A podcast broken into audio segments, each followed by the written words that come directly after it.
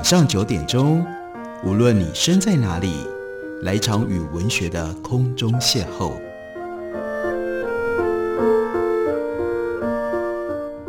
杨照谈书，邀您一同遨游文学世界，认识古今中外的经典之作。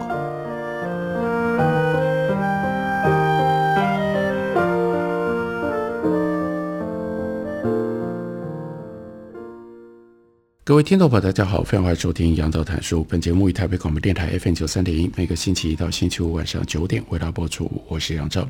在今天的节目当中，继续来为大家介绍 Avishai Margalit 他所写的 The Decent Society， 特别介绍这本书，希望不只是能够让大家愿意去读一下这本书，更重要的是我们来思考 Avishai Margalit 他所提出来的这个问题，以及沿着他思考的路数来回头检验思考我们自己的社会。他提的是一个什么样的问题呢？这就反映在书名里面 The Decent Society， 有品社会是大块文化出版公司给予的中文翻译。什么是 Decent Society？ 活在 Decent Society 会有什么样的感觉？当我们在思考社会，尤其是在思考政治跟社会的关系当中，用政治的力量来打造一个社会，我们追求的目标应不应该包括 Decent Society Decency？ 另外回过头来，台湾算是一个 Decent Society 吗？我们和 Decent Society 还有一些什么样的差距？如果我们觉得应该要追求让台湾变成一个 Decent Society， 我们可以从这本书里面得到一些什么样的启发，让我们反省应该怎么做，可以怎么做呢？在 Avishai Margalit 他的书里面明确的定义什么叫做 The Decent Society， 对他来说就是社会组织不会羞辱任何成员的一个社会。或者换另外一个角度来看，如果你活在这样的一个社会里，你不用担心这个社会不是任何的个人，而是社会组织本身，有组织性的，有意图性的，它会羞辱你。不管你是一个什么样的人，他不会针对你的身份，他不会针对你的外表，他不会针对你正常正当的行为去羞辱你。那这样的一个简单的定义，简单的描述，但是 Avishai Margalit 从哲学跟政治学的角度必须进行各式各样细腻的解释和推论。例如说羞辱，其中一种做法那就是认为我们这个社会，可是我们这个社会用了各式各样来进行描述定义。例如说台湾社会，台湾社会就有台湾意识，所以我们就可以用台湾意识作为标准，拿来干什么？拿来不是彼此之间交换我们的想法，而是拿来把一部分的人排除在外。那如果你用这种方式把一部分人排除在外，这就是对这一部分的人加以一种社会组织性的羞辱。所以我们来看一下，他就说把人排除出社会的这个概念，故意使人在根本利益上完全丧失自由跟控制，也是一种羞辱的概念。丧失控制方式的羞辱概念，包括在排除方式的羞辱概念当中，但两个概念各强调不同的面向。我们来看一下，一个社会，尤其是在对待病人跟老年人，有时候对他们的肢体功能他们失去了控制，所以呢，他们就连带的会遭受到丧失尊严的苦楚。自豪感的核心的成分是自我控制感，对于自我控制的尊重，也是他人让我们感觉到尊重的重要的组成的部分。例如说美国西部印第安酋长，他的说话语气用的是一种绝对自我控制的沉着的语调，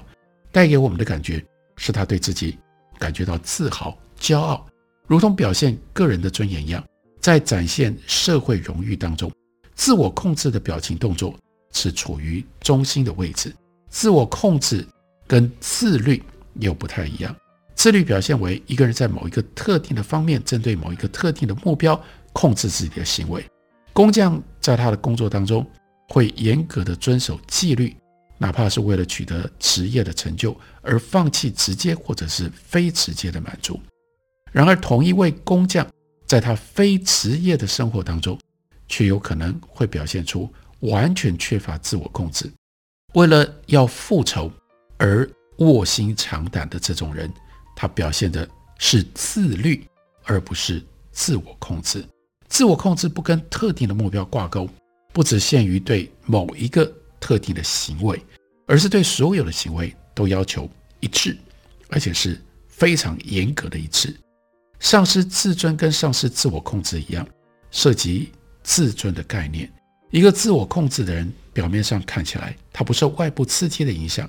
但问题在于外部刺激跟内部刺激之间的区别是非常难理清的。所以接下来用堂吉诃德会去大战风车的这位有名的小说的主角来作为例子。堂吉诃德对于风车有反应，那是一种外部的刺激，可是呢，他的反应是来自于他兴奋头脑当中对骑士的马的描绘而产生的。他看到了风车以为是敌人，这是来自于风车作为外部刺激，可是他把它看作敌人，这就变成了内部的刺激。尽管存在的困难，一般的概念还是清楚的，也就是自我控制表现在延长时间的反应当中，是深思熟虑的，而不是对于外部环境的反射。表现在一个人用基于理性和不只是基于原因跟动机的行为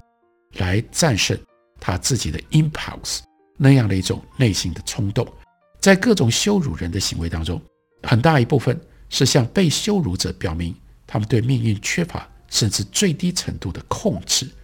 换句话说，什么叫做羞辱？羞辱就是觉得让你以为或让你感觉到好像你不能够控制自己，你随时可能被摆布。如果我们陷入在一种随时可能被摆布的，当然最具体的例子，你就变成了一个奴隶，你就变成了一个仆人。别人命令你，命令来命令去，连你什么时候要睡觉，连你什么时候要上厕所，你可能都没有办法自我控制。这是一种羞辱，这是一种可怕的羞辱。一个社会如果让人经常会处在这样的一种羞辱的状况底下，它就不是一个 decent society。 decent society 必须要努力的使得绝大部分的人，应该说目标是让所有的人不至于陷入在必须要完全遵守别人的命令，失去自我控制的这种状况底下。因为在那种状况底下，人是无助的，就只能够任人摆布。任人摆布这件事情它本身是羞辱的。那沙特在他的存在主义当中，他就主张从人的特征看见人，就是把人看作是可以自由决定他的生活的人。所以这又是另外一种 decent society 当中人跟人之间的互动的基本的原则，就是彼此都当作对方是人。那什么叫做把对方当作人呢？也就是你看每一个人，沙特告诉我们，你觉得他就是一个自己可以自由决定他的生活的人，而不是他的生活已经被其他的力量其他人给决定，所以我完全不需要去问他想要做什么样的决定，我看到他我就知道他会如何行为。这个时候这个人就不是一个自由的人，你就没有把他当作是一个人来看待。如果你没有尊重他作为一个自由可以决定生活的这种特性，这就是把人当作东西，他只是一个身体，把人看作不能够自由决定他生活的人。当一个人否认他自由的能力，我们就把他看作是根据他身上的外在标签来行事的人。在沙特的经典名著 Being and Nothingness 存有与虚无当中很有名的例子，那就是服务生在工作当中的行为。看起来他有好多好多的动作，但是呢，他的动作被一条看不见的线，像是木偶一样给控制给决定了。他不是按照人的特征来做事，他是在扮演作为一个餐厅服务生的角色，而且他的角色替他做的所有的决定也就代替了他的灵魂。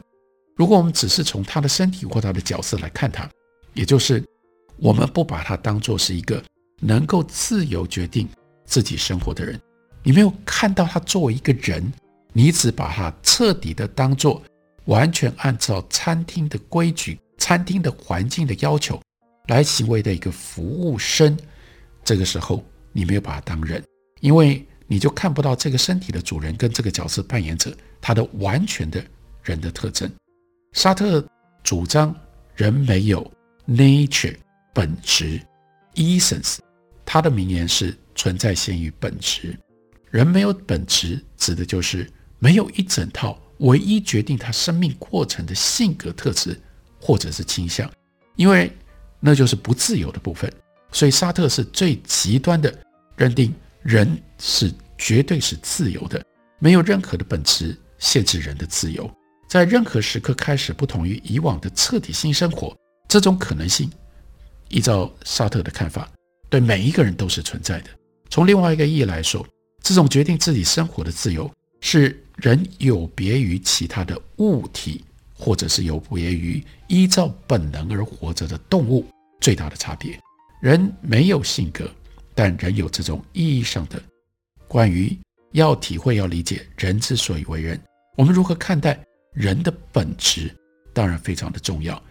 马克思也否认人有某一种本质，并且强调每一个人都有反抗的能力。换句话说，人的反抗的本质是不可根除的，只能够被暂时的压抑住。人是自由人的主张，这是一个本体论的主张。例如笛卡尔认为事物的特征是发展，灵魂的特征是思考，用否定他自由能力的方式来对待某一个人，不要忘了，你就等于是把他排除在作为人的特质，排除在人类的这个范围之外。虐待狂就是把他的受害者只看作是一具躯体，而不是从自由的角度来看待受害者。换句话说，你就看不到人的特征。受虐狂与虐待狂互为补充，把自己当作完全不自由的人献给虐待他的人，这两者所玩的游戏，它的核心就是羞辱。Decent Society 跟羞辱之间的这个复杂的关系，在这里又得到了另外一番的解释。我们休息一会儿，等我回来继续聊。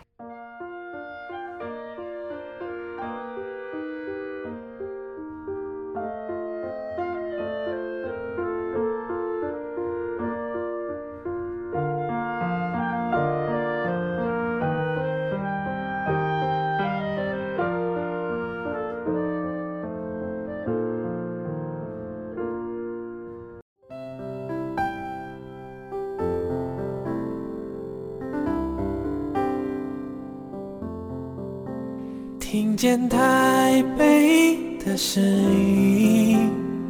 拥有颗热情的心，有爱与梦想的电台，台北广播 F M 九三点一。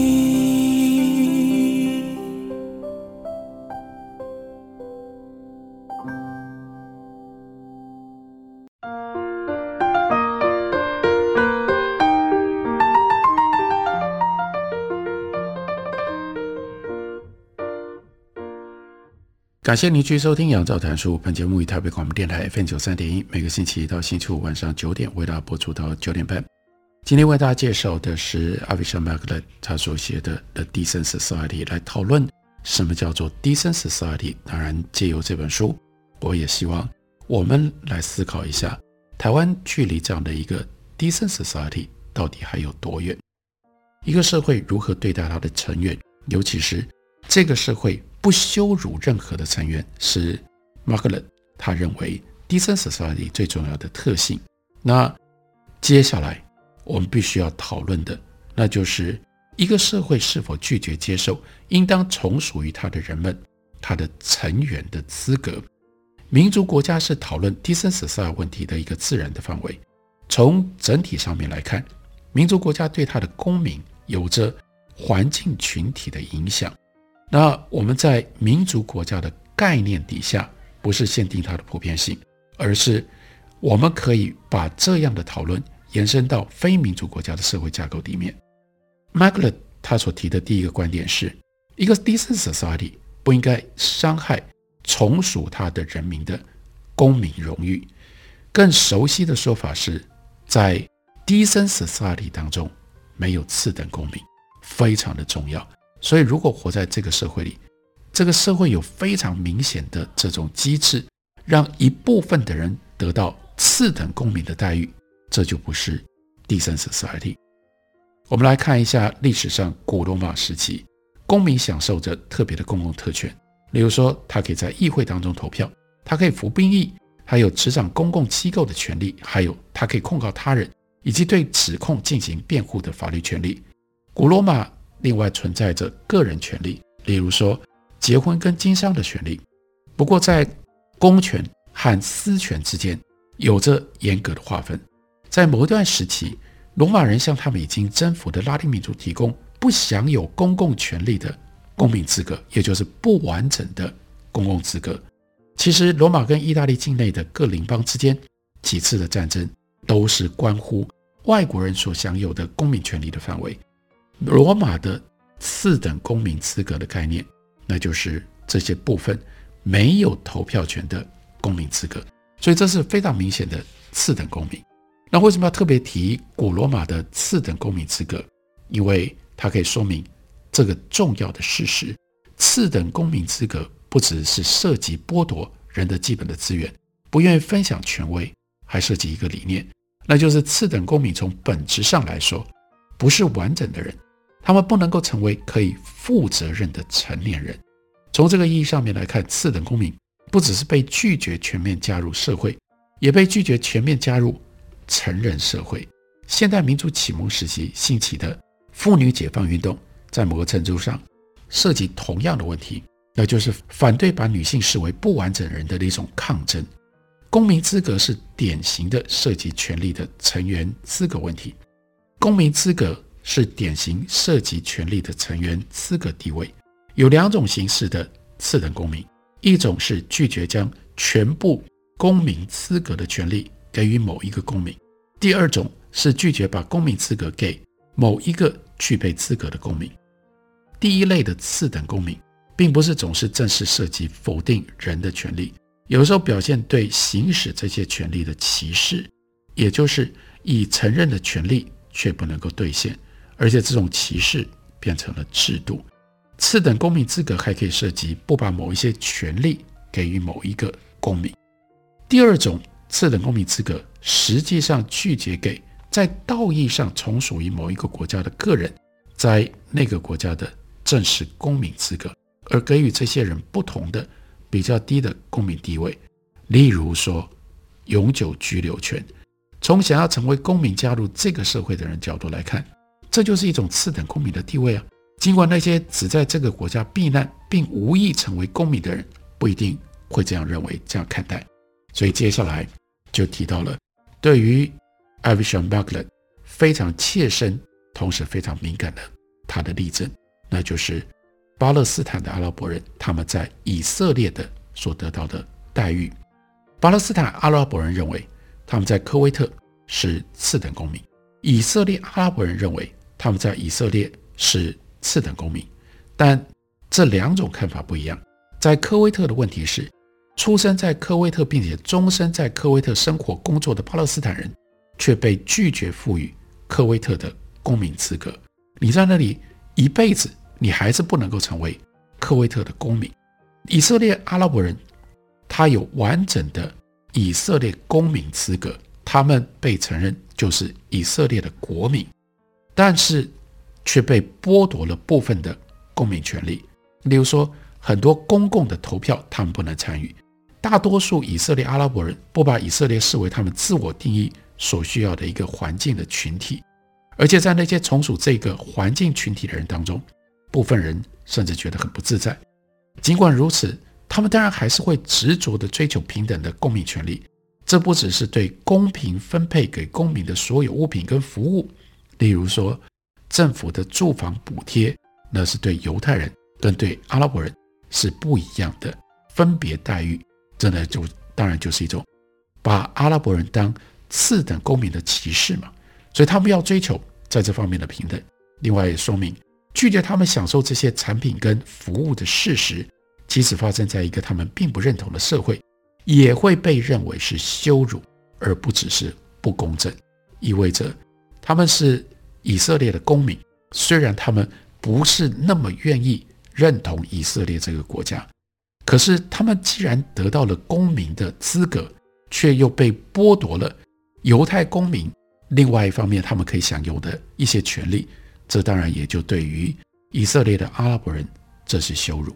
物品跟服务分配上的歧视是羞辱的一种形式，即便被剥夺的人认为自己不属于这个剥夺他们的社会，他们也许从技术上，例如说从领取护照，我就是拿中华民国护照，我就是中华民国国民，不管我对这个国家到底有多大的认同。你领了以色列的护照，他就变成了以色列的社会成员，但是这种成员资格并不是他们自我定义的构成要素。即使如此，就被拒绝享有公民权利，这就是被羞辱。举一个例子来说，你拥有中华民国国民的身份，你也符合所有的这一切的条件，但是很奇怪的，因为其他的因素，假设说你被排除在全民健保的保障之外，你的这一部分的公民权被剥夺了，你当然会非常生气。这个生气就不只是利益上的生气，这是被当作次等公民的一种羞辱感。羞辱是从你不愿意歧视者来定义你的想法当中产生。你就算不想成为他们其中的社会成员，但你不愿意他们认为你不值得从属于这个社会。也就是说，我作为一个可以自由决定我生活的人，我可以决定我要不要参与这个社会，不是被你们定义我有没有资格参与这个社会。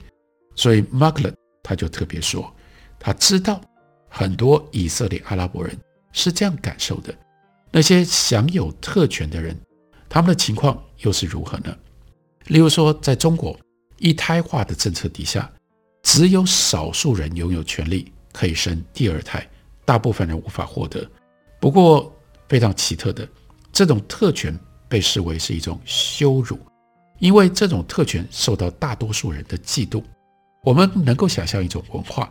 在这种文化的氛围当中，盛行的观点是家庭规模以两个人为合适。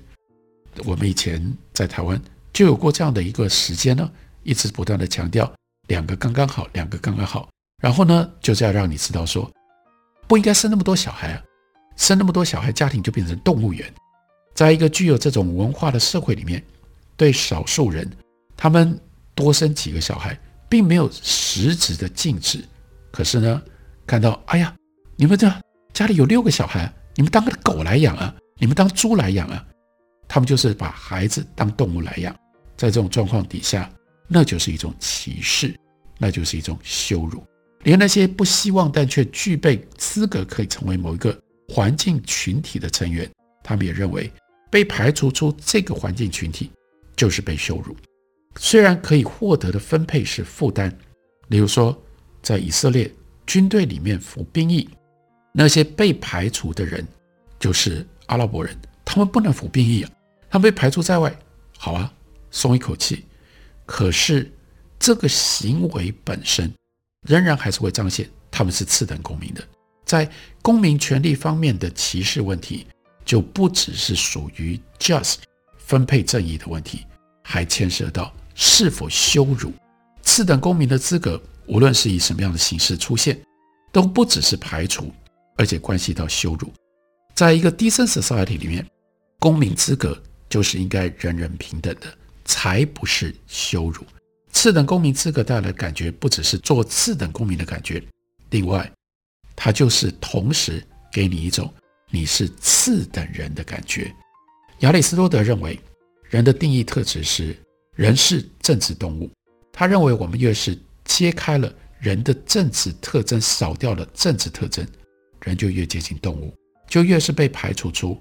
人类的共同体。按照亚里士多德的观点，剥去了人的政治特征，就相当于阻止他成为公民，也就是政治生活的主动参与者。一个好的公民不一定是好人，但如果一个人不是公民，从亚里士多德的观点来看，他就变成了没有完全具有人的资格的人。